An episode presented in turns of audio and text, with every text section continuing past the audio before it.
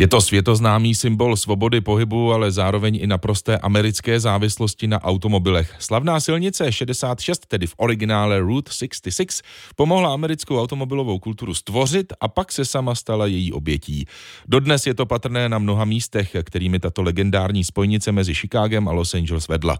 A to přesto, že díky nadšencům a obdivovatelům zažívá částečnou renesanci, třeba díky deseti muzeím Route 66, které podél původní trasy vznikly.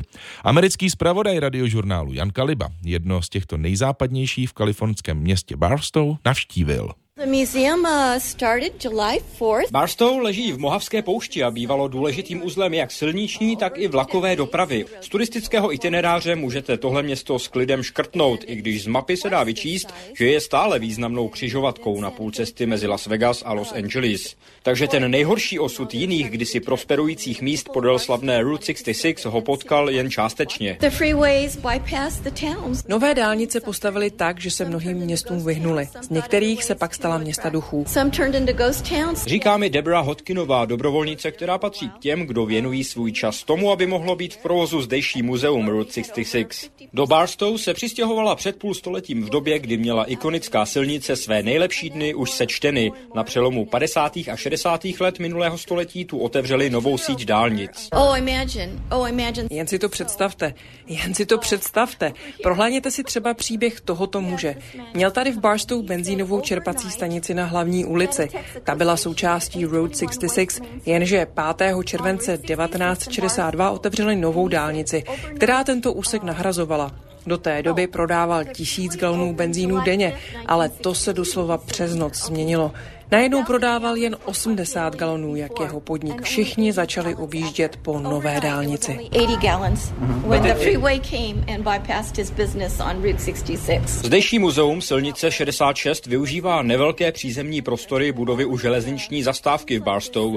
Vidíme tu třeba právě historický a pořádně zrezivělý stojan čerpací stanice, ze kterého řidiči doplňovali palivo na svého času nejrychlejší a po celý rok využitelné spojnici mezi Chicagem a Los Angeles. Mají tu i historický červený kabriolet, motorku, co se také proháněla po Route 66, mapy, cedule, poznávací značky a spoustu archivních výstřižků z novin, třeba ze slavnostního stříhání pásky v prosinci 1958, kdy v této oblasti otevřeli první úsek nového dálničního systému. To byl začátek konce legendární matky cest, která od 20. let minulého století mnoha Američanům otevírala cestu na západ a svým způsobem byla moderní tečkou za jeho krvavou kolonizací. Ostatně většina historické trasy Route 66 stále leží na území současných rezervací původních amerických obyvatel.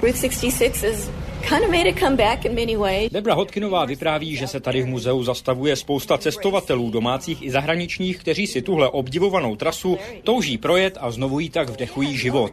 Yes, and they say it starts in Chicago and ends in Santa Monica. So most people want to start in Chicago. Většina lidí jede směrem na západ, Chicago do Santa Moniky, ale hodně nám jich tu říká, že jedou opačným směrem. Trvá jim to obvykle tak dva, tři týdny, podle toho, kolik mají času a co všechno chtějí vidět. Někteří se po letech vracejí a berou sebou další přátelé a myslím, že si je taky nacházejí i po cestě. Muzea Route 66, jako je tohle, najdete po celé délce této cesty, na které je stále rušno. Existuje také víc než 20 asociací přátel Route 66, včetně české. Z Barstow v Kalifornii Jan Kaliba, radiožurnál.